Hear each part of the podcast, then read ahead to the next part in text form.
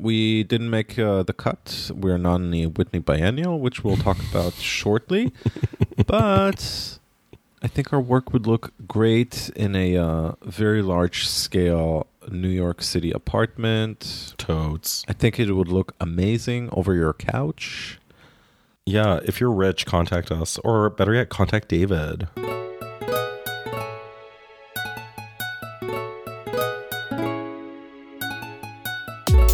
Well, we're back. We are back. It's been a while. It has been a long while. I feel like uh, it's been a few lifetimes since we last recorded. I mean, so much happened, right? I know, it's crazy. I went to New York and came back, and I was there for two weeks, and we didn't record. I uh, Not our ventured. fault. I ventured into the doorstep of a uh, extreme COVID and returned, recovered. Um, Sorry. You're still, uh, you still never got it. Well, no, I think I had it in fall 2020, but I never had a test to confirm it. Yeah. But I've never been like sick with COVID because I only think I had it because I lost my sense of smell and taste. But otherwise, I was 100% fine. Well, lucky you. I'm happy for you. Thanks. Are you back uh, safe? I am Yeah. back in the world's biggest ashtray, Berlin. The east side of uh, Berlin, Alex- uh, Alexanderplatz. Sorry. How's the mood in Berlin? Grumpy and hostile as ever. Um, can't wait to move to New York. Mm-hmm. Um, it's like pretty similar weather to when I was in New York, but I don't know. It just seems worse So- here. yeah, the weather always registers somehow worse in Berlin. Yeah, I don't know. Uh, well, I just want to apologize to our listeners. COVID has left me with uh, with a very phlegmy throat, so you might hear me pulling an Amy uh, Amy Goodman. Well, I've been phlegmy Uh-huh. for two weeks as well, as you might remember from my staying with you in New York. I remember. Sorry. Getting text messages in the morning from Amir being like, Are you okay? I mean, if I could hear it from across the house, I know, I'm sorry. it's fine. But you know your what? Seat neighbor. Did your seat neighbor complain on a flight? Mm, actually, I wasn't coughing that much on the plane. I had some Oh, coughs here and there. Oh, but there was this like really annoying hostile person. Yeah. Uh, so I was sitting on the left side aisle seat next to these two guys. They were maybe a couple. I'm not sure. They were German. Um, and I said to them like, "Oh, I'll try to move after we take off," because the flight attendants were being very strict about like no moving around until after the seatbelt sign is off Yeah. um, even before we left. And so then when like the seatbelt check was happening, uh, the flight attendant, she's like, "Oh, are you three traveling together?" And I was like, "No, I'm not." She and then she was like gesturing that she would move me across the aisle to the center section. And this guy who tried to like commandeer three seats to himself uh, was like so bitchy, like almost wouldn't let me sit like after the seatbelt sign came off. And I just like forced myself into that seat right next to him. Like he's sitting in the middle seat. He wouldn't move. Yeah. And I just like smoked him out basically. I was just like, Yeah. I'm not leaving. like, if you want Right. to sit next to me for the next seven hours, you can sit right next to me. Mm-hmm. And eventually he moved after dinner service. It worked. What did they serve? Uh, I had a really. Actually, this was kind of one of the worst airplane meals I had. I enjoy, Really? That's yeah. that's an impossibility. I love. Uh, I love airline food. airplane food. too, but it was like I got the chicken dish. Mm-hmm. Uh, there were mashed potatoes. I like the mashed potatoes. The chicken was just one of these like, what's that thing they would always serve you when you worked um, at Maikita? Uh, chicken. They would always serve chili con carne. No, no. What's the other one? Where it's like vegetables. What's that dish called? again? Ratatouille. Yeah, it was like ratatouille esque. But ratatouille. Oh yeah, because ratatouille is vegetarian. yeah, so it was like a ratatouille with chicken in it, Ugh. where it was just like this like mush of vegetables, you know, and it's like Yeah. kind of tomatoey looking, and it was just not good. I should have gone the pasta. So learned Mm-hmm. You my should've- lesson. You should have been bumped to business for your act of uh, of selfless generosity. Thanks. Um, so else, what else do we have to catch up our listeners on? Uh, well, what were we doing in New York? Uh, we just opened a two-person show, a two-man show, a two cis male show at uh, notable downtown Dime Square adjacent gallery. Actually, our gallery claims to have a um, preceded um, Dime Square to have been there long before True. the trend had yeah. Um Fierman Gallery who was gonna come on the pod today but is actually uh, en route now to uh where? I don't know somewhere. Family vacation. Must be nice. must be nice. Um so we opened a two person show last Friday what is the show called? It's called Good Friends in celebration of our friendship. mm-hmm um that should also be the title of today's episode Yeah. I suggest. Good idea. Um, and yeah, I mean, go see it. I think it's one of the more fun shows up at the moment on the uh, frumpy Lower East Side. oh, totally. Like, uh, we might be biased, but I think it's a kick-ass show. Um, critics are raving. Just waiting for that Roberta Smith review. I I am not holding net. my breath for that um, because we do not engage in um, pay to play Allegedly. Um, allegedly. Um, yeah, I was just talking. Uh, I was just talking with a uh, new acquaintance yesterday, an artist. Um, we were actually talking about how all these reviewers are effectively have become like, um, I don't know, like publishers of sponcon. Essentially, I don't know. Nothing ever, nothing really feels anymore like an honest review or an expression of opinion. It's just like a, a influencer type shout out, whatever. Um, but that said, your last show at Fierman, you did get a New York, uh, sorry, uh, Artforum critics pick, I did, yeah. and that, was, a- completely out of the blue.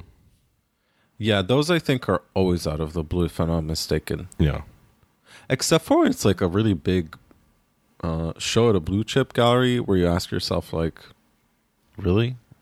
I don't know. I just I think I remember like a Dana Schutz critics pick, and you're like, okay, really? I mean, yeah. Uh, well, the opening was super fun. So many friends came out, yeah, a lot of so good friends. sweet, know. yeah. And like m- two of my friends from Winnipeg, which that's amazing. One of which who Mhm. does not live in Mhm. New York. Friend of the pod, Charday, and friend of the pod, David, were there. Also, thanks for doing all the heavy lifting and the uh, the legwork because I had to be at work five Oh, days no a week that week. Um, Um, it was insane getting the show together the last two days, but it all worked out. Yeah. and don't also feel sorry that about my sorry for that my paintings are so heavy, but It's okay. uh, Uh, them the breaks. um, just keep working on that thinner panel because that one was totally fine. We were like, oh my god, this one's so easy to Yeah. carry. Well, I have I have switched uh, fully to those uh, thinner panels. Oh, the first ones like go back to early COVID, uh, and they were a bitch to uh, transport from my old studio to the new studio. But um, you know, I just I love a challenge in all aspects of my life, and so like a heavyweight challenge is also something I'm into. um, I also just love the fact that they have a an, an added sculptural quality to them, aka heavyweight. Well, the works are Um, very beautiful in the show. Thank you. Yours are too. And we've I've already gotten like multiple reviews and people giving feedback saying that they really play off well off each other. I think, yeah, I think they suit each other really well. It's like a really nice contrast. Yeah. so Um, um yeah, we didn't make uh, the cut. We're not in the Whitney Biennial, which we'll talk about shortly. But I think our work would look great in a uh, very large scale New York City apartment. Toads. I think it would look amazing over your couch. Yeah, if you're rich, contact us, or better yet, contact David. Um, Yeah. Fierman. Yeah. And wh- Yeah, also, wire uh, that sh- transfer.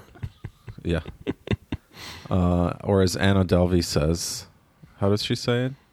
I wire the money. I wire the funds. What are you talking about? God, Literally the worst, the worst impression. Also, the worst me. German accent in media. Yeah, no, I'm referring to the TV show, the biopic. But like, just the accent was terrible in that thing. Yeah. But I mean, I've I've like met so many people like that in my 7 years in Berlin. There's so many like avenues alumni type like Dr. Evil Man of Mystery like international accents. I Um, thought he was Swiss. yeah. Especially the fucking uh sorry, I'm going to name names. that uh TikToker the Gstaad guy Oh God. which I had to uh, I had to hide from my feed because I've just never encountered a more like gnarly perfect storm of like rich God. kid, disgusting accent, like uh, lifestyle that's of like traveling the world doing nothing. Anyways, whatever you do, don't look up the Gstaad guy. G S T A A T.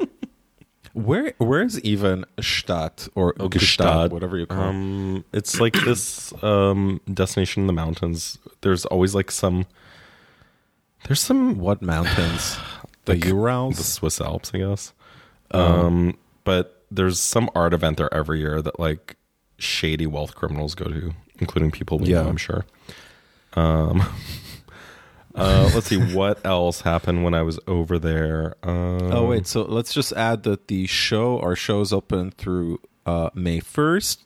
Uh, has gone back to Berlin, but I'm in town. I'm actually going out of town uh, for a week over the uh, win- of the sorry the spring break. But I'll be back, and if you want to see the show, hit me up. And there's also additional work of ours in at Fierman East, which is the Grand Street uh, extension of Fierman Gallery yeah, the annex. is, um, the annex available by appointment only but there's some amazing furniture pieces by Przemek and more paintings by moi Thanks.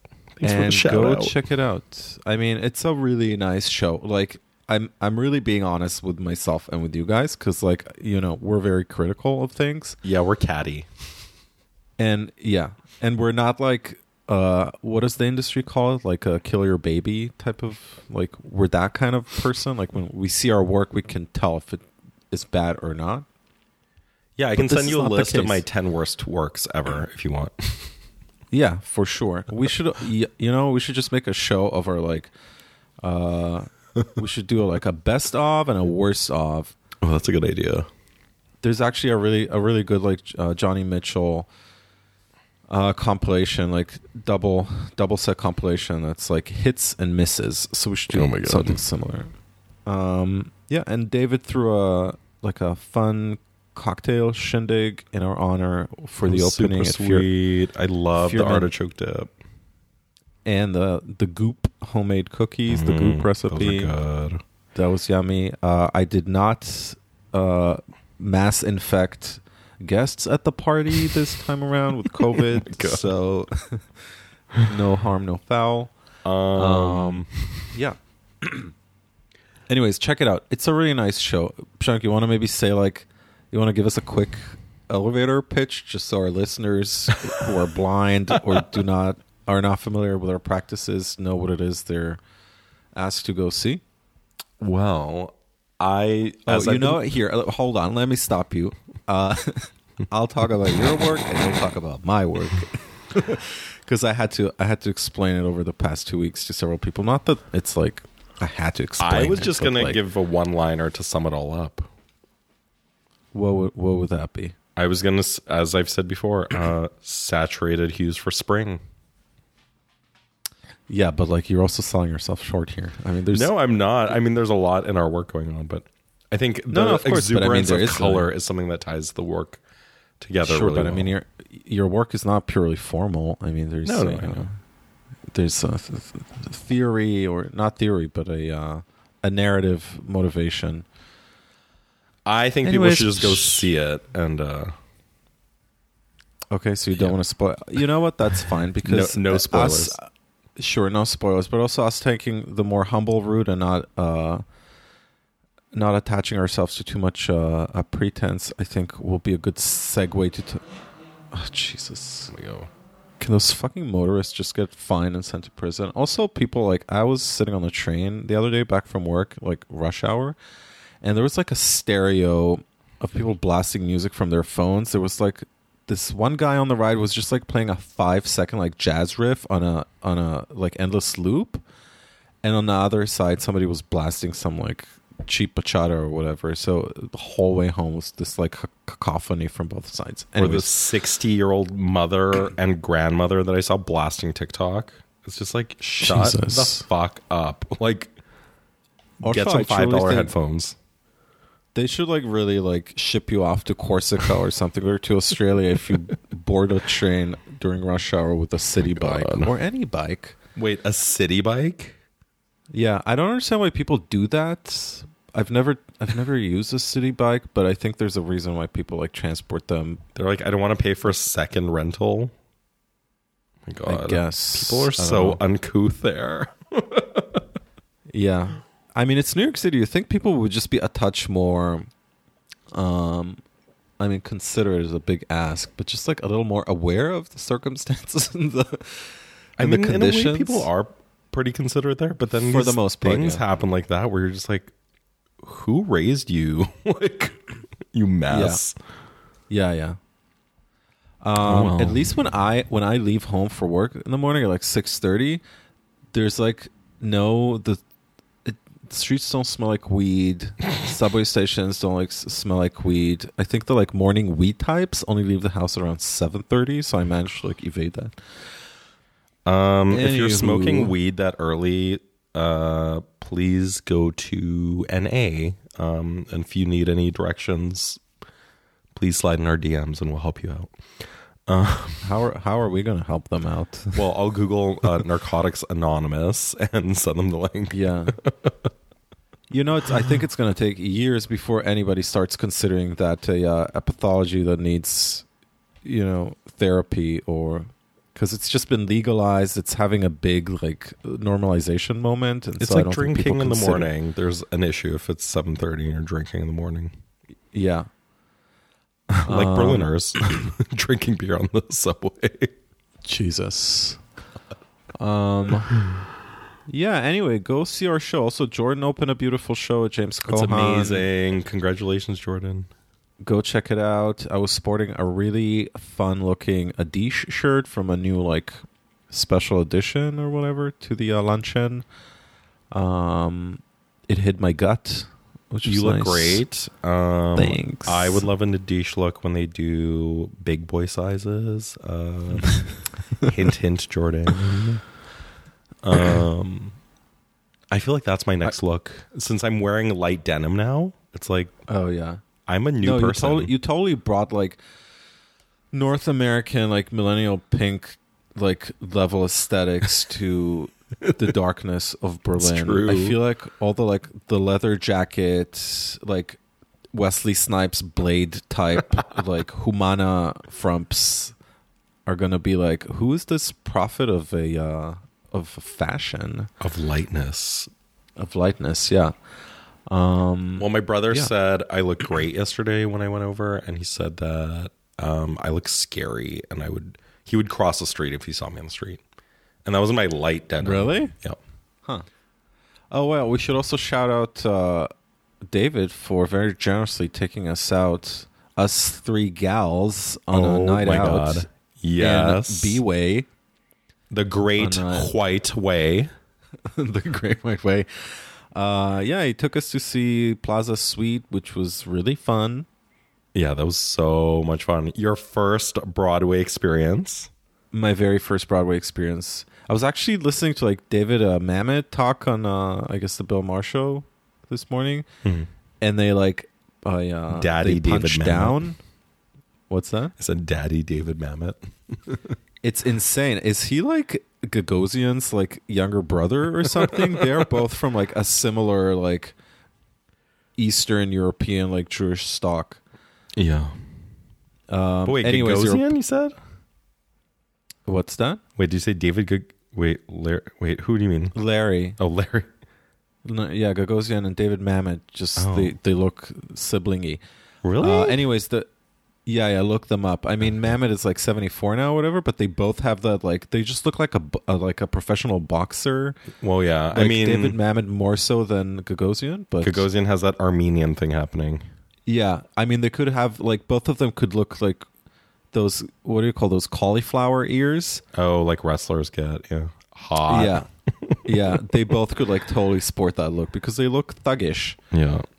Um. Anyways, they were like punching down at Neil Simon, like Mhm. David Mamet, whatever. I don't think I've seen anything by David Mamet ever, except for his daughter.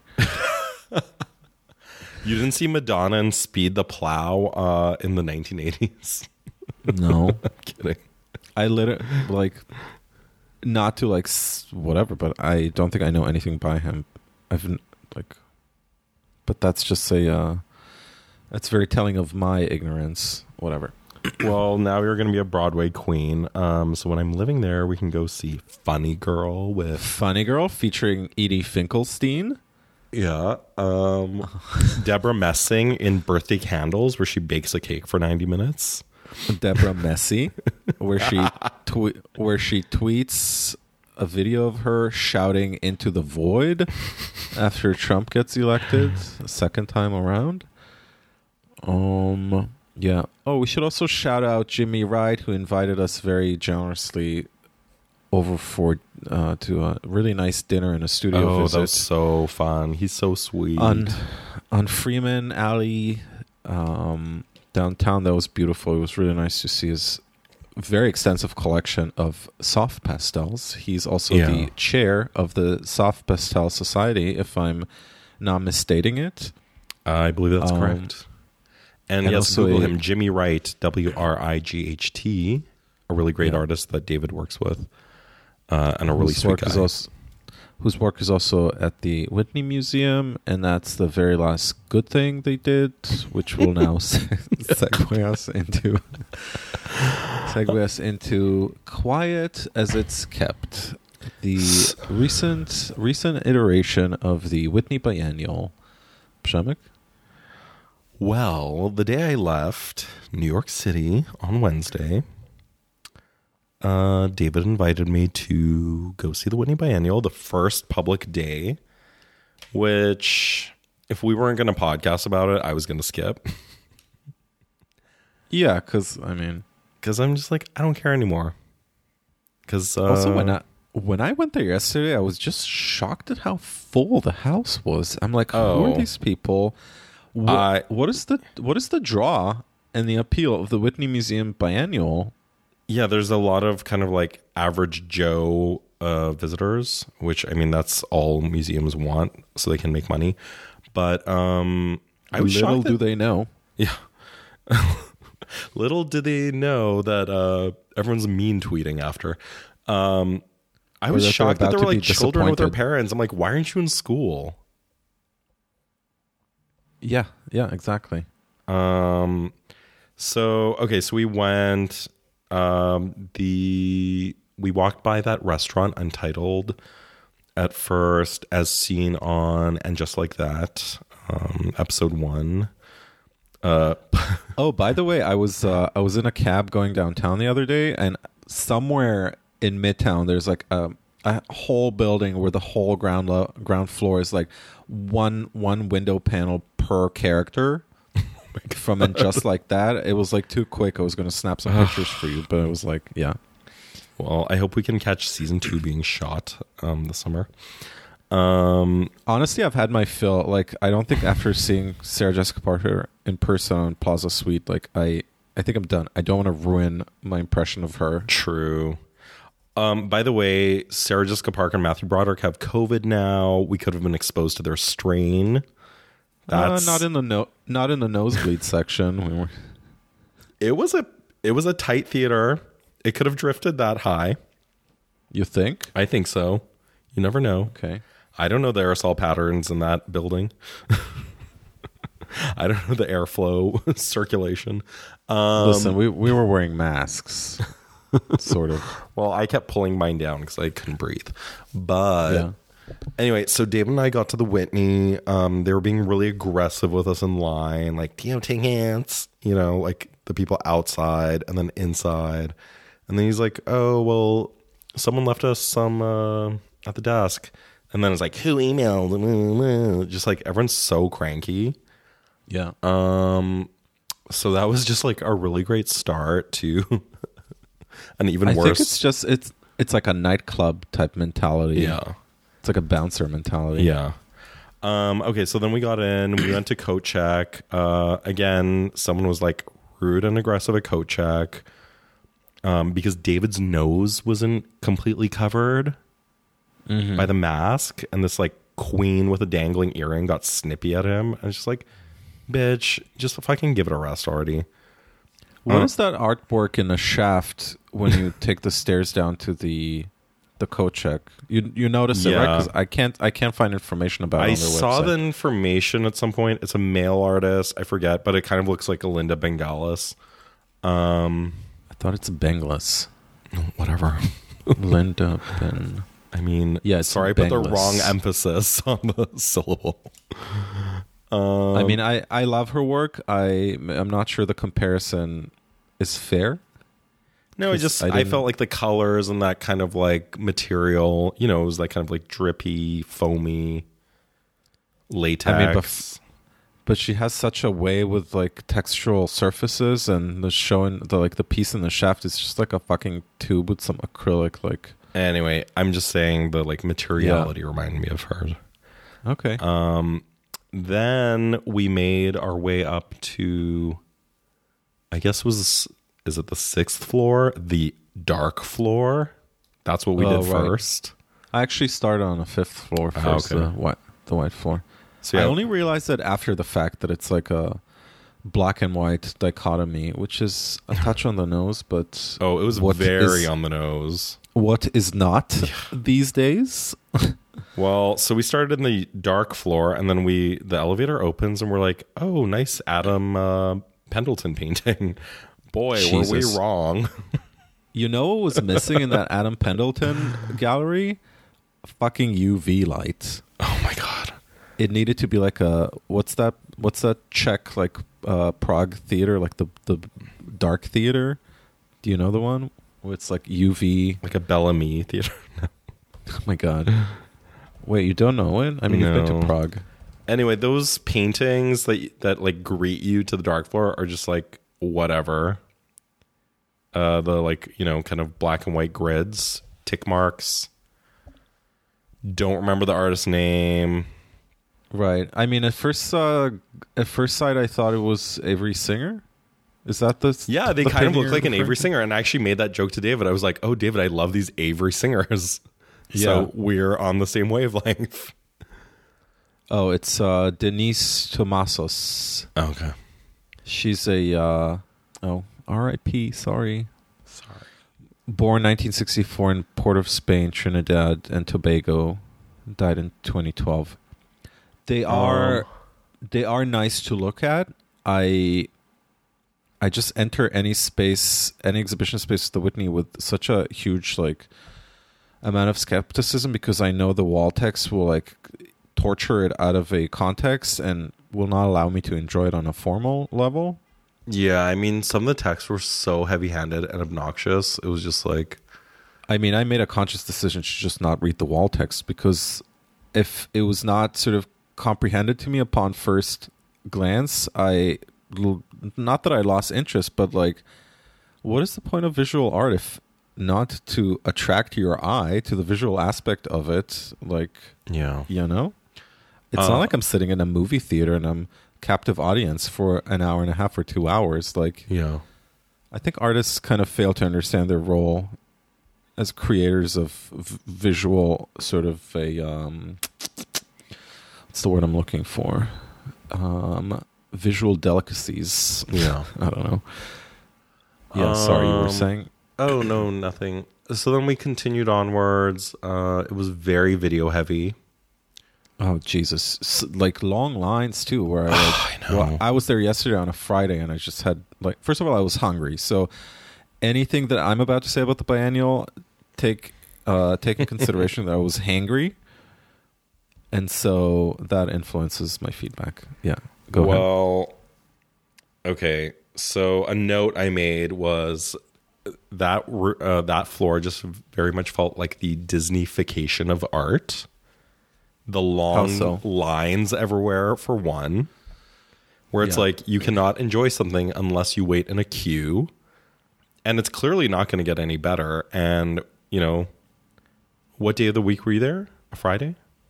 Friday, yeah, like the busiest day. Yeah. Well, I'm sure it's even busier today and tomorrow. And like, and you know, granted, we were there on opening day, but like we were there at like 10 30 in the morning on a weekday.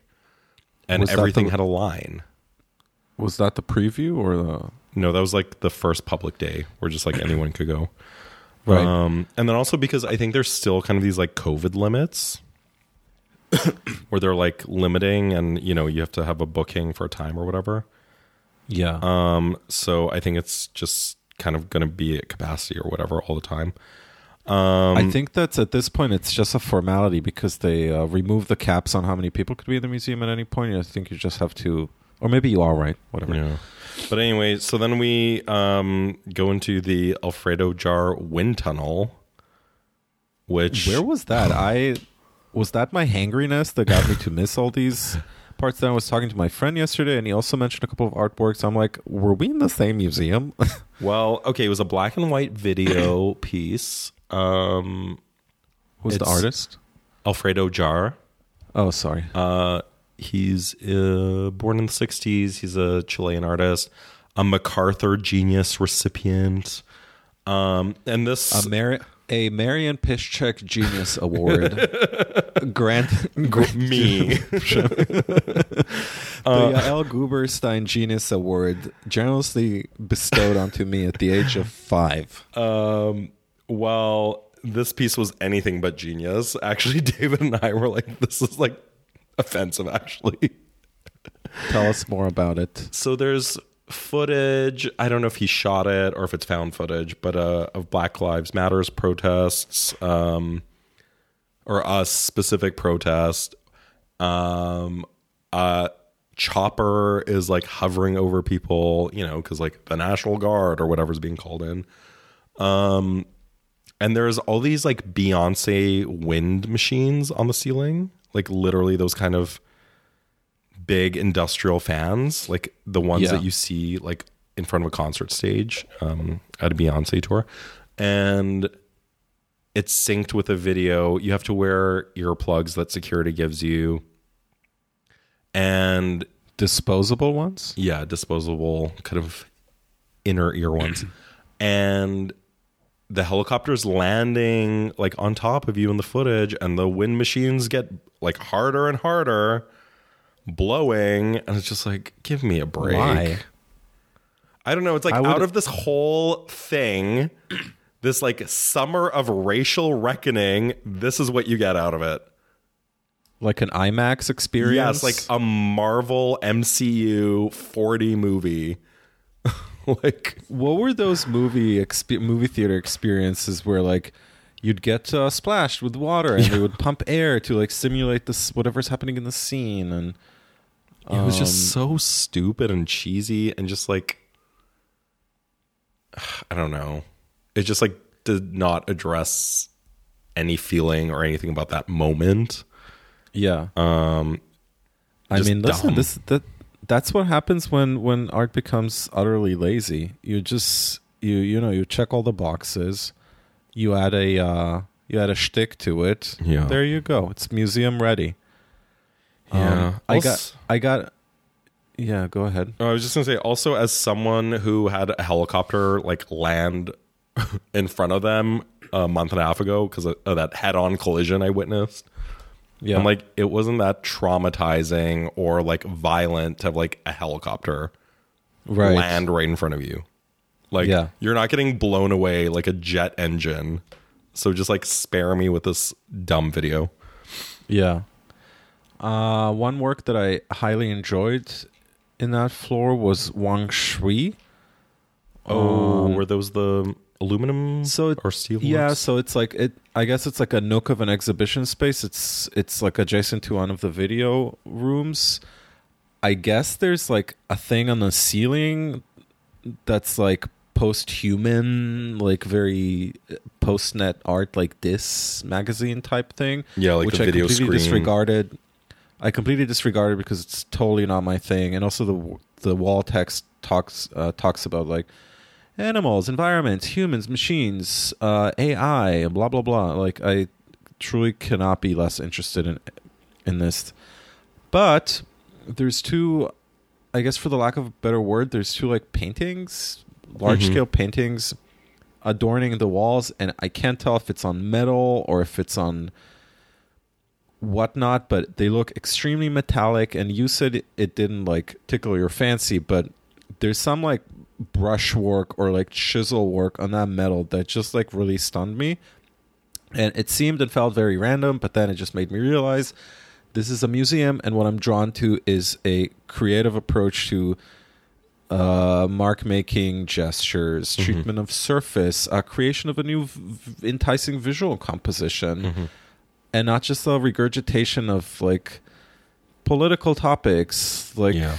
Palettes whatever which it kind of dominates the whole show which is extremely lazy in my opinion but anyways i was drawn to this work No, I think they were really beautiful. pretty. I really liked that effect. Um, kind of the Yeah, of very the, interesting effect. The paint, or is it Yeah. paint or pastel or yeah i'm something? actually I, yeah i just looked it up it's oil and aluminum panel and it's like four panels um mounted together honeycomb panel.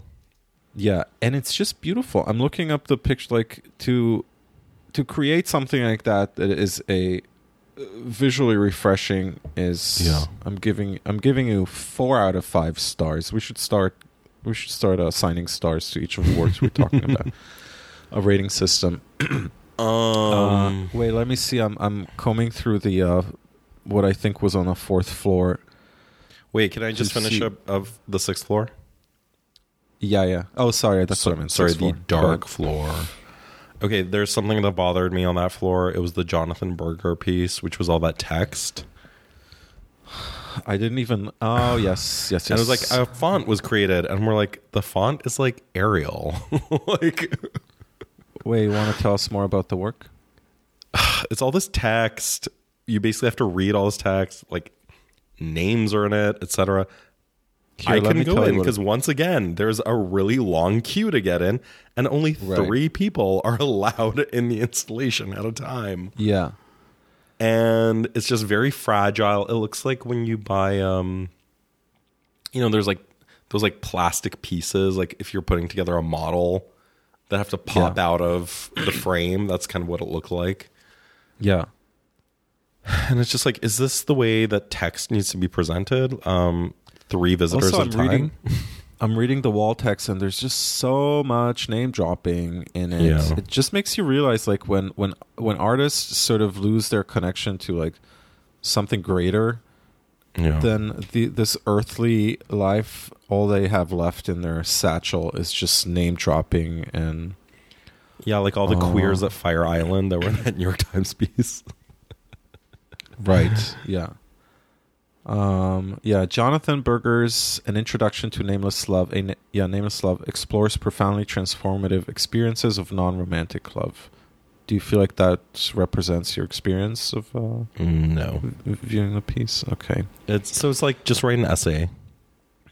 Which is my it is it, it is literally an essay. because that's my thing usually in these situations like just write an essay instead of like making this dense thing Yeah, um this literally is like just print out the text so we can take it with us and read it later. Because the visual presentation does not actually convey anything further. And it just makes Yeah. it annoying for people. And actually people with like visual disabilities probably cannot read that piece at all so. Yeah. um It's just so amazingly wild how the like the influence and the legacy of like Yoko Ono and John Giorno has like just infiltrated like art making to such an extreme even in 2022 where you see these like um um God, I'm blanking now on. Uh, it's just sort of uh, heavy on the text, very essay essay esque, like experimental, very conceptual, uh, almost like, um, just like very very uh, you know unfriendly to the user. Uh, it's just amazing that in 2022 there's so much. It still sort of is a such a prominent medium. Yeah. Um, Oh well. yeah. Um. I guess there were a couple of other videos on the top floor. Were there paintings in the top floor at the end, like by the windows? I'm trying to uh, sift. I'm trying I to mean- sift through. There was. I can remember the quote unquote Avery Singer paintings, and then the Yeah, Adam the Pendleton paintings that uh, Right. look like retail display. Um, they are retail display. He's like so incredibly corny. He's like a a notch, like a notch farther from like a um, uh, Virgil, but R.I.P. Like in terms of sensibilities. but like the text is like these paintings take months to make, and it's like uh, cares? Who cares? Like they don't need to. like Yeah. it's like a repetition of uh you know layers. Yeah. So it's just it's so incredible it just it's dawning on me that like art is so much about like making excuses these days it's like Yeah. look this took forever to make okay whatever it's Yeah. not evident in it look the artist like toiled Yeah. over a font he invented and wrote it on fucking like panels it took him two months but who cares like at what point do the artists like stop and ask himself, okay what is my passion how does it get translated into the final object and how do i not necessarily just foist it on the Yeah. viewer without any like sort of exchange or gratification. yeah. Um, Um, should we go down to the uh, fifth floor? yeah. So, ding! Time to enter that freight elevator.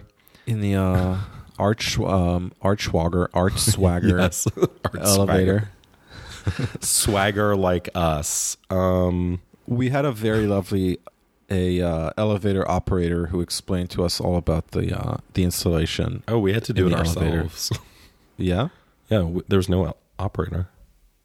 All right. I was in the like the main. Uh, You know what? We took the stairs down. oh, look at you. hmm We wanted to get those steps in. Uh-huh. Well, So you saw you saw the decals in the stairwell with one of them saying, uh, "Where is it?" So I, I they put decals in the stairwell. One of them says, "What did the Emancipation Proclamation do?" Question mark. I'm like, okay, um, something about there was another one. Something about presidents. yeah. Um. Okay. So anyway, the fifth floor, the light floor. The light floor. Which what was the what was the official dichotomy? How was it explained? Um. I don't know the white flight floor. Uh, it was it was not immediately evident. well. In see. terms of the works installed in the two floors, it wasn't clear what belonged where and why. yeah, you know Um, what? Some things could have just been switched between floors. Yeah, Also, I just have to say, it really just felt like being at an art fair. Both floors. you know, people kept saying that, but I didn't really feel that. To be honest, it like if anything, the fifth floor being so like open space felt Mm-hmm. so cluttered because like you can see from one end to the other, aside from these like funny S-shaped Yeah. like walls they uh, installed But I mean more like, like, uh, you know, like independent or one of these art fairs. It's like we're trying to be Oh, different. We're like a platform. It just, Um, I don't know. It did not feel uh, effective in Yeah. terms of uh, exhibition space layout. It was hard to focus. Um, it was hard to traverse. Hard to wayfind. Yeah. I don't know. I'll say it again. Just fucking like take a let's like go on a hiatus. Let's uh let's put a moratorium on the Whitney Biennial. Deconstruct the whole thing.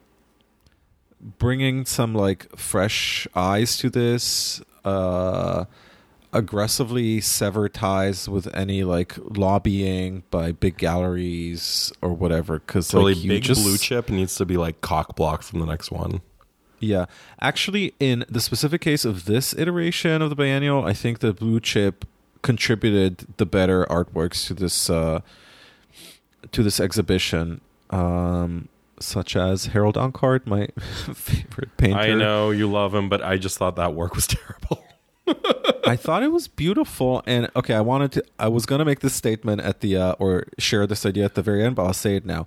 My idea for a better biennial would be just to drop the pretense and do like effectively an Art Basel type presentation where you have the biggest like market players show their work because like who would not want to go to the Whitney Biennial to see a beautiful like wall size evocative provocative Barbara Kruger next to a Harold Ancart next to um um i don't know cindy sherman or whatever all new work or whatever um and then like intersperse it with work by emerging artists but just like drop the pretense.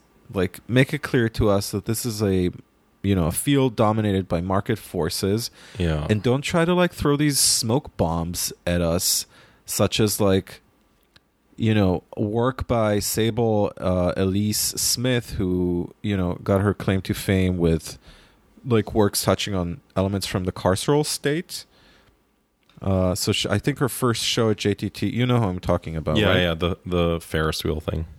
Right. So her first show at JTT maybe wasn't her first show, but the show that got most press and exposure was uh, these huge printouts that she filled in or painted of like uh, coloring pages or coloring books that children or of like relatives or parents who are incarcerated Mhm. are given when they come to visit them.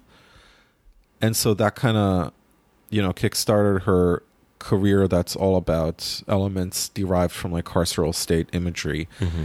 And I guess because it's a biennial and you're asked to participate in it, your immediate reaction or instinct is to be like, okay, how big can I go? Yeah. Because effectively, these biennials for upcoming or emerging artists is like a, an interview.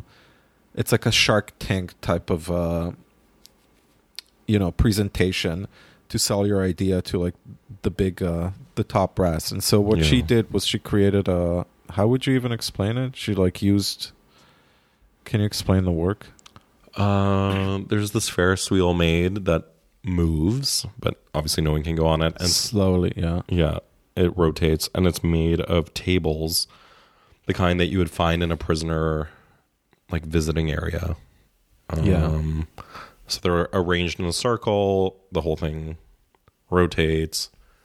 It's just really It's I'm not a fan. it's a le- it's a leviath- leviathan sorry it's like such a mammoth of an installation and i think just artists are confused when they understand the assignment as i mean i think they think it's a grand minimalist gesture to take a, a single item and to like you know um explode it or rearrange it. I think they're like, I think they want to present sort of a shock and awe to the viewer, and as such, like get the message across. But there, I think there's a confusion that underlies this approach because you don't have to like, you don't have to like, you know, nuke a cockroach to kill it.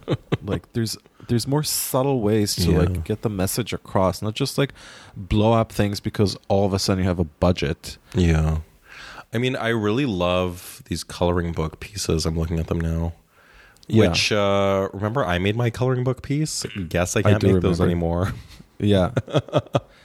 Listen, I'm also into it. I'm a little skeptical of just like um you know the proliferation of just a single shtick basically because Yeah. it is a shtick. I mean it could be like a, a it's a legitimate shtick, but it's still a shtick. Yeah. just to keep uh to keep harvesting like imagery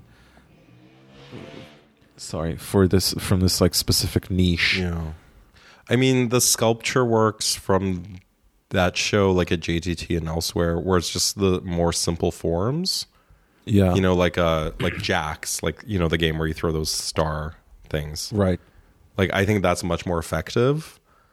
Um because then it also kind of has this more kind of clear connection to art history as well, and like minimalist sculpture. Um, I just find the the Ferris wheel so heavy handed and just wasteful in a way. And also, even the coloring pages, it's so like, I mean, it's so on the nose. Yeah, Like, we get it, carceral state, hashtag, we get it. Like, the contradiction is like glaring, and it's Yeah. like, we live in a, you know, in terrible times, etc. There's uh, there's no subtlety to, like, I have not seen a single work that chose to, you know, engage with subtlety in this Oh. entire exhibition. Oh, Rebecca Belmore, I love. I think the bullets were heavy handed, but it was on the dark floor, like the Yeah. you know this figure that's like in this- Y- yeah, it was next to the Cy Gavin painting. yeah, like this figure that's like in a shrouded in a blanket. Yeah, And she's an amazing artist, uh, First Nations artist from Canada. Um, Yeah. represented Canada at the Venice Biennale years ago. Really great work. And I just wish there was like kind of more opportunity for her at the Whitney Biennial. right. um, than just like this one sculpture yeah, because she works I a lot in enjoyed- video and, and sculpture. right. I also enjoyed uh, Ellen Gallagher's work. It's, oh, you see loved! I loved I those was paintings. just, you know, I like. Sure, I feel jaded at this point by having been exposed to too much and to have been exposed to how the sausage gets made in this business. But like every so often, I just see something that I'm immediately drawn to. And Ellen Gallagher's work, it's like large scale works that are on wood or it's like carved like uh, elements. yeah, How would you explain it? It's just yeah. like I took a photos of those because they were really beautiful.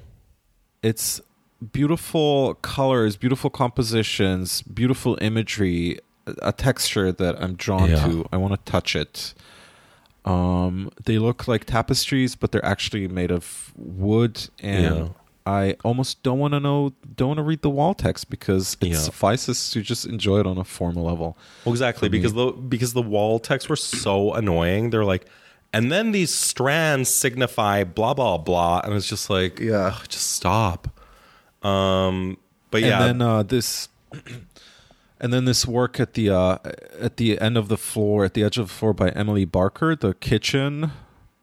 Oh yes, installation? Uh, yeah, the artist is in a wheelchair, and it kind of changes Yeah. the height of what kind of we would experience as people not in wheelchairs. But like then again, it just made me immediately think of Dohos Dohos. I know exactly. work, which is way more like you know romantic and like sweet I know. and is all about the longing and the memory of you know home lost and emily barker's work is like a sob story basically. I mean it's like sure i am not trying to like minimize you know her life as a disabled person but like like can we just like fucking focus on positive things or be a, a touch more either peppy or just cheerleaders or uplifters? Like it's just like in the exact same category as the deaf artist who did those um those charts and drawings for the last biennial. Do you remember her? She even Yeah. did. Sorry if I'm like I don't mean to badmouth her because I think we have some mutual friends, but she also she also signed the national anthem. I guess at the Mhm. like two Super Bowls ago or like three or whatever. Yep. She's like she's a well known deaf artist. Anyways, but it's like in the same category of like disability. Like okay, like why why do you have to be like categorized and like put into that like pigeonholed like position, whatever. Um I did enjoy that though on a formal level. It was very well executed. Yeah. So I enjoyed looking at it at it, but just so you know, it looks identical to like Do Ho Suh's work. Yeah, those And ones also, are like- made of what are they, silk or organza or something? Yeah, but like, But a very on, I similar mean, it- effect, yeah. yeah. Um, and then I saw who was that? Is it Adam Gordon? There was a painting right next to the kitchen installation that just looked like a Gerhard Richter, like literally. Do you know what I'm talking about? Yes, yeah, it was like black and white, and it Yeah. looks like those kind of atmospheric hazy. Like smudged, yeah. Yeah. And I was like, what are we relying on people's like on Zoomers a, a collective amnesia or lack of knowledge that we're just straight up showing work at the biennial now that is a facsimile of other people's work. And also, there's another another wall with work that just fucking look like Ed Ruscha. Uh, Jane Dickson, who granted is born in 1952, but it's these like a series Oh, of paintings of like signs. I'm like, it looks like Ed Ruscha. Like, just because you were like, you know, tickled by the artist's whatever story, like, why are you showing something that looks just like something else? Okay, so there So- was something that I did not like. Are you going there? I oh, not yet. No, not yet. But the tables with the slugs, like the coins. Oh, I didn't. I didn't. I invest too much time in that because I was getting really hangry at that point. And But there's nothing to eat more. at that fucking museum. Yeah. Um, except overpriced fare. Uh Mm-hmm. okay, so there's like these tables of the slugs that were collected, and all I could think of was October 2020. I think we talked about this on the podcast. Uh, there was a New York Times story why this artist is paying bodegas with uh, 120,000 pennies. Oh, right. I remember that. And I was like, is this the same artist? Like, this is just like the same work, basically, yeah. in reverse. And I was just like, who cares? Sorry, I'm being catty. Um, I was just. I wasn't drawn to it. Like all I saw was these like three tables with slugs on them, and I. Like at least if you could touch the slugs and look through them and it'd be fun, but it's like you're gonna get slapped. Okay. This I'm t- I'm telling you, this biennial is just that it's it's like you know how we deserve Trump as a president. This biennial, we we earned it. This Yeah. frumpy biennial, the It was frumpy. Zoomers with their fucking like m- mom jeans, high waisted, and they're like thinning green dyed hair. Everything is just not delicious. yeah. yeah. Um there was all this like schmata art hanging in the middle, and I don't mean fiber art, I just mean like Oh, can we? You know what? Let's let's name this and command this that we like progressed past schmate art, art because I feel like up until a year ago, museums were just like all about like detritus and schmate. Yeah, yeah. But you know, these canvases that were just hanging where I'm like, these are like third rate Oscar Murillo- Murillos.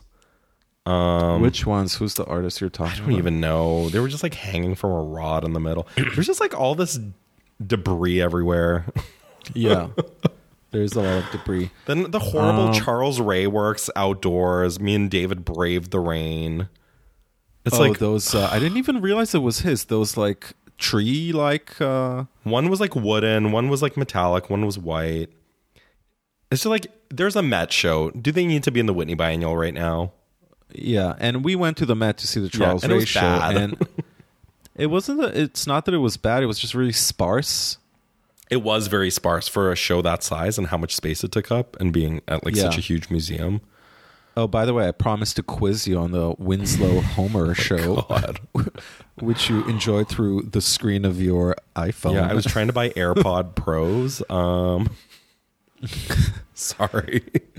I mean, that show was good. There's some highlights in that show. I managed to finagle Yeah. us into that show. Thank you by, so much uh, for getting us in. And uh, I don't want you to think I don't appreciate you getting us in, but when we were in the show, it was just not my cup of tea. No, it's fine, but also like that show could have been edited down because some of those Oh, totally. works were were lesser and cartoonish and were kind of like. I mean, it it could have been like a ten piece show. I mean, remember the cartoon sharks in one of them? Yeah, it's really poor. Like, why did you exhibit that? anyway, I think I uh, I'm gonna give my biennial award. I mean, you you also have to pick your favorite piece from the show and um and give them your award. But I think the finest piece in the show goes to uh, Buck Ellison. That's my choice. That's my selection. Um, I I am. I'll say it once again. I'm very jaded as an artist, alongside my my enormous love of art history and art. And the things I'm drawn to, I am unable to explain my draw to, and I'm just extremely drawn to his visual language as a photographer. you just want to bang I- the guys in the photos. I will say, um, like he has a sort of a visual and an intellectual approach that is uh, usually not as heavy-handed as the approach he took for the works exhibited in the biennial. Uh, the photographs in the biennial are all about Erik Prince, who's the who's the CEO of the founder of uh, Blackwater, the like the security you know company or whatever that was contracted by the U.S. to like engage in the like Iraq and Afghanistan war, and it's like the this Erik Prince guy is like Betsy DeVos's brother or whatever, and there's this whole like entanglement, and it like uh, goes back to like the Whitney because Betsy DeVos's sister or whatever is like the war, and there's this whole like entanglement, and this yeah. feels like this continuation of like the Warren Kanders like appetite the Whitney has to like uh, pretend like it's actually doing something about its problems and it's not a uh, money laundering vehicle. Mm-hmm. Um, but in spite of all this like very heavy-handed like storytelling that Buck Ellison injected into the compositions and to the the narrative sort of um the narrative sort of aspect that goes into the compositions, his work is just gorgeous. I he has um he just like he's just like the Tom Tom Wolfe of photography. There's just there's like Gore Vidal sensitivities sensibilities to his, his work. Tom Wolfe, and he just has really attractive people as models, and I don't know. I just I I it's very hard for me to explain why I find his work so appealing. Also, like kudos to him for doing something so extremely like white culturey without any like genuflection or like you know apology tour type like concessions to the aesthetics or whatever. Anyways buck you're getting my my people's my amir's choice award for best work in the biennial. What is your choice? What is your selection of best work from the biennial? Um Let's see. I'm looking through my phone. or like or like least offensive. Well, I loved um, David Fierman being there with me. That was my best in show. Work of art. Yeah, my favorite work of art was being there with David. That was super sweet. Uh, honestly, you know what? I think those Ellen Gallagher pieces. Yeah, yeah, they were different than the other work I know of hers, and like you said, I really loved how they you know kind of invoked embroidery uh, like uh, sorry tapestry but they are on a solid surface. Um, you know they're kind of ambiguous materials. There's like metal foils happening. Mm-hmm. they're just really beautiful and thoughtful and right. Yeah. uh, and really have to be seen I, in person. Right. Also there's that uh, three paneled painting by uh, Leidy Churchman. Am i saying the name correctly? That's basically a riff on a um, on Monet's water lilies. Oh, I didn't see that. I mean, it was impossible to miss. It's these three like landscape hmm. orientation canvases, like uh, presented uh, side by side, and it's just like a a take on Monet's uh, water lilies. There's just a lot of like derivations, like too close derivations and like facsimiles in this show. Yeah.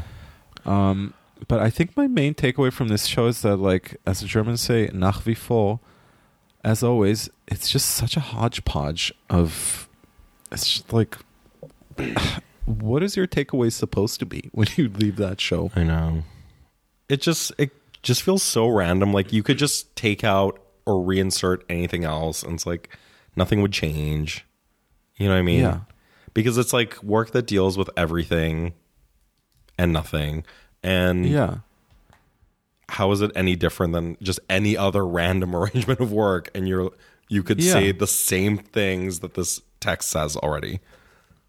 You know. And I, I know I know we're overthinking it because that's our role here on the pod, but like whenever I set foot in the Whitney, I like I have to take a deep breath because I know that I'll have to put a put in a lot of work and it's not going to be easy gratification um, viewing the art in that museum. And like, when did that stop being a prerequisite Yeah. for like art enjoyment or art viewing? Um, Anyway, I think there were some missed opportunities with this biennial. Like, for example, other works I liked, like I really love Matt Connors painting, yeah, Z, or just painting in general. But I just Yeah. wish they were like bigger because the show at Canada that we saw two months ago, I really it was loved really that impressive. scale. And I mean, Yeah. the Whitney like physically has so much space. I think on those walls where those Yeah. works were hanging, I would have loved like the huge paintings. I mean, listen, it's really clear that the Whitney just like the Whitney Biennial just detests traditional painting, and it's I'm not sure it's an afterthought the selection or presentation of more traditional 2D canvas works, but it's always like it's like they have to check those boxes because they have a quota of like two to three painterly like paintings that they have to hang on the walls and it always feels like a fish out of water it doesn't really belong Yeah. there uh like they would love to just have all video, but they know no one Yes, wants to see yeah. it. like uh what's his name? Not marcus uh that painter was uh, included in the biennial two runs ago. God i'm forgetting his name. Anyways every year there's just like an insertion of the randomness of painters Yeah. or like a really good painter but just the inclusion is so afterthoughty where it doesn't really like dignify. Yeah, it doesn't like medi- the represent their work in the best way. yeah. Um, and also like am i crazy or do people like not like paintings because i think if it was a more heavy sort of focus on paintings in the exhibition i think people would enjoy that Yeah. more yeah, instead of the like bad video game art on those monitors that just felt like Jesus, like, who- 2013. and the the fucking ripped forearm with the amazon tattoo on God. it i saw it was like made by an artist who's like what 27 or something i'm like the the visual language is zoomery but the sensibilities are very boomerish yeah.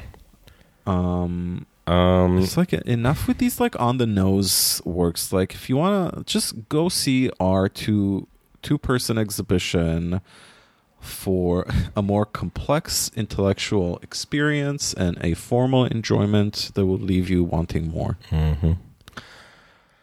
Well, so then after the um, the lightness floor, we took the elevator down to the fourth floor or the third floor to the education center yeah um, for the Cassandra re re-education center for the Cassandra Press uh, Center. Um, mm-hmm. Cassandra Press uh, was founded by um, Jordan Nassar, uh, Taylor Doran, and Candace Williams. Uh, yet miraculously, somehow that slipped through the cracks, and it is not acknowledged by the Whitney or the Whitney Biennial. Um, but I just went to the Art Metropole site. I went to Wikipedia went to other verifiable sources, including the Julia Stoschek collection, um, which acknowledges the founders of Cassandra Press. So I don't know what's happening at the Whitney, but interesting yeah. Um, yeah, I wonder if the zine that I made for them is available for purchase. It was a really fun zine I made a few years ago. We sold it at the New York Art Book Fair. Oh well. Um Yeah, I guess that sums it up. I also went to the winter show. A friend of mine gave me tickets. Now that's a fun show. Um are you familiar with the winter show? Is this a new initiative? Because I had never heard of it, and I thought you made a typo trying to write Whitney show. no, I am not sure if it's a new initiative because there's always some type of fair like this where it's uh, antiquities and uh, secondary market Mm. like old masters and stuff like that. Um, yeah, so it's uh, it's a nine day long art fair at the old Barney's, and it's antiquities, etc. Like design, but like old old items and stuff like that. But also like uh, you know, Bibles from like the 14th century and a hunter's bag from the 15th century and like insane like art Art Nouveau, um, no, sorry, Belle Epoque, like doors and stuff like that. So it's like going to the Met. Uh, only there's like price tags next to the items. Um, and it was just an incredibly enjoyable experience, even though the fair's like whatever. It wasn't very professionally sort of installed, Hmm. but who cares? I got to see some amazing artifacts. Um, and I guess it's closing tomorrow, but um, yeah, it just reminded me of when I used to, when I used to go to Christie's. They'd have like exhibitions before they would like auction off the lots. oh yeah. So they would, oh sorry, so they would open like, they would open it to the public to come see like old masters and stuff like that, and that was such a fun experience because you know the exhibitions at the Met don't rotate, but hmm Christie's gave you that option to like every so often see like a brand new sort of um collection of like old masters works that you haven't seen thus far. Um yeah, that's about it I think. Um what else? Oh, I mean it's the last weekend to go see uh Chambly's GOB's show sorry Chambly's if I mispronounced your name, but at uh, Frosh and Co on the Lower East Side. Um, oh, those were really nice. sh- I'm glad we went there. yeah, really beautiful show. Um, what else? Any other recommendations we can uh, give our Mm, listeners? Please go see my work at Little Canal, which now has cocktail and dinner service. Um, before it comes down, because we're going to swap it out. Yeah, Um, what else? I really didn't see much in New York this time. I was just so busy. it was such a hectic trip. It was really hectic. Um, well, I gave you a taste of what life Yeah. here is like. I mean, the whole the whole um, thruple had a shows happening. The whole what? I said the whole thruple had shows happening. yeah, JK. true. um, and I was working every day of the week, and thank you for taking care of everything for us, oh, basically. no. It's my pleasure. Thank you for hosting me and being the best hosts. And Yeah, my pleasure. I had such a nice time with you and Jordan, and mm, yeah, it was just a really nice time. Well, soon you'll move here and uh, we'll get to go on each other, get on each other's nerves because that's what good friends do. That won't happen. Um, the nerves part, and but I will be there. I'm, and also I'm still in the market for a soap bar on a stick. Okay, so Wait, so you're of those- saying you want that as the next gift when I come visit? yes, those things you uh, mount to the bathroom uh, wall over the sink, and you have to jerk it off. okay, I'm really into that. Is that like a European invention? No, I think they used to have them in New York like a hundred years ago, kind of thing. Yeah. Is that uh is that hygienic though? Um, probably no less than a normal soap. Right, cuz it like begets the the like chicken and egg kind of question. Do you have to clean the soap?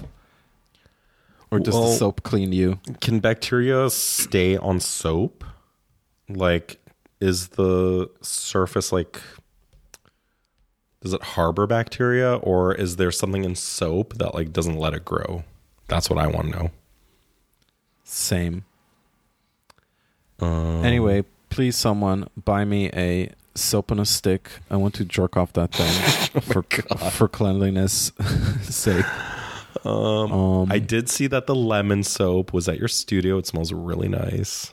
it smells really nice. that little yeah. lemon.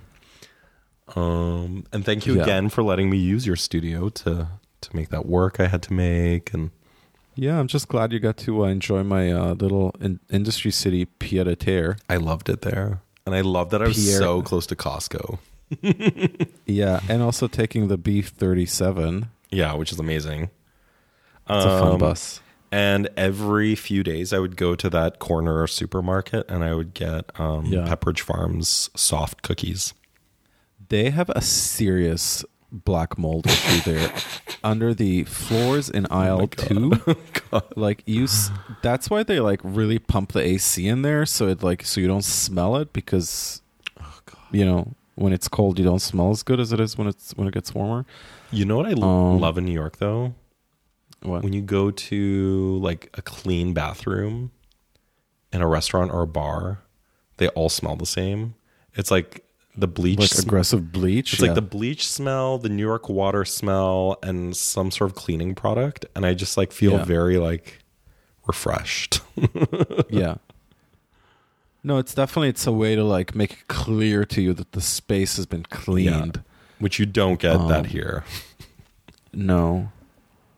Um also generally I feel like ventilation is more of a thing here in North America. In Europe like ventilation is not not, not key. It's not a priority. Yeah. Okay, I found your soap on a stick. The wall mounted soap.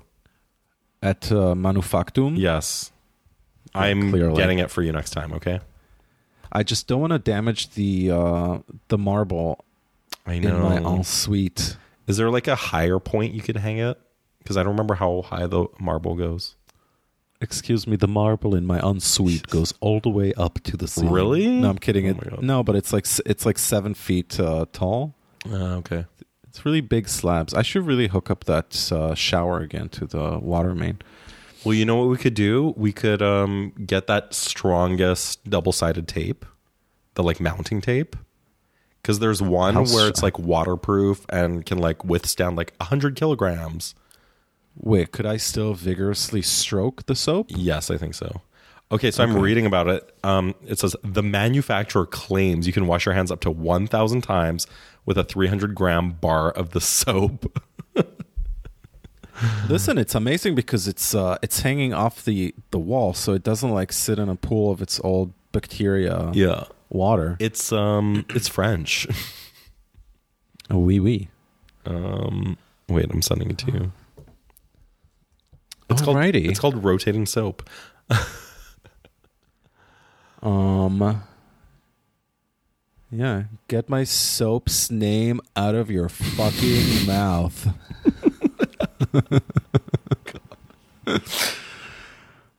Well, yeah, that's that soap looks like uh, Jada Pinkett's head. oh my god.